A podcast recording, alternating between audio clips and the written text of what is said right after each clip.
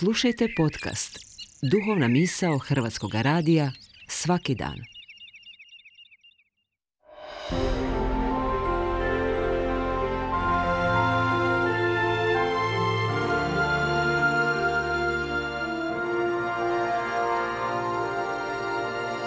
Duhovna misao. Urednica je Blaženka Jančić.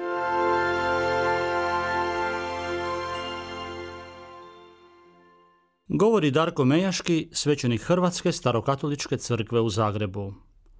Davne 1899. godine na ulicama grada Damaska snimljena je vrlo zanimljiva fotografija dviju osoba. Slijepac imenom Mahmud na svojim je leđima nosio čovjeka patuljastog rasta imenom Samir, koji nije mogao hodati na svojim nerazvijenim nogama. Mahmud je bio musliman, a Samir kršćanin.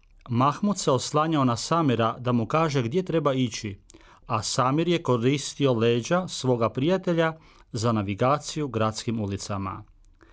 Oboje su bili siročad, bez obitelji i živjeli su u istoj sobi. Samir je imao dar pričanja priča koje bi svake večeri pričao kupcima ispred jedne gostionice u Damasku. A prijatelj Mahmud je ispred iste gostionice prodavao suvenire i slušao priče svog prijatelja. Jednog dana kada je došao u svoju sobu, slijepac Mahmud je pronašao mrtvog prijatelja. Dugo je plakao i žalovao za njim. Na pitanje kako su se tako dobro slagali, budući da su bili različitih religija, rekao je ovako.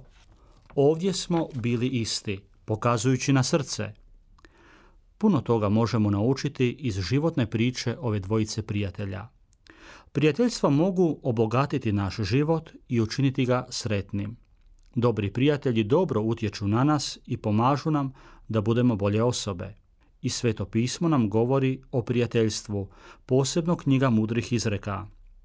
Evo nekoliko osobina koje bi po knjizi mudrosti trebao imati prijatelj. Pravi prijatelj pokazuje ljubav u svako doba i postaje bratu nevolji. Zatim ima prijatelja koji su privrženiji od brata. Ovi biblijski citati u stvari govore da dobrog prijatelja krase osobine kao što su odanost, ljubav, dobrota, velikodušnost. Međutim, naša ljudska prijateljstva nisu sve. U dubini našeg kršćanskog poziva je i to da budemo Božji prijatelji. Sveto pismo nam poručuje da Bog za prijatelje bira ljude koji su pošteni i istinoljubivi, jednom riječju ljude koji žive po njegovim mjerilima za dobro i zlo. Najbolju definiciju prijateljstva dao nam je gospodin Isus kada kaže Od ove ljubavi nema većeg prijateljstva da netko život svoj položi za svoje prijatelje. Vi ste prijatelji moji ako čuvate što vam zapovjedam. Na kraju možemo reći stablo se prepoznaje po plodovima, a čovjek po svojim dijelima. Dobro dijelo nikad nije učinjeno uzalud. Onaj tko sije ljubav žanje prijateljstvo, a onaj tko radi ljubaznost ubire zahvalnost.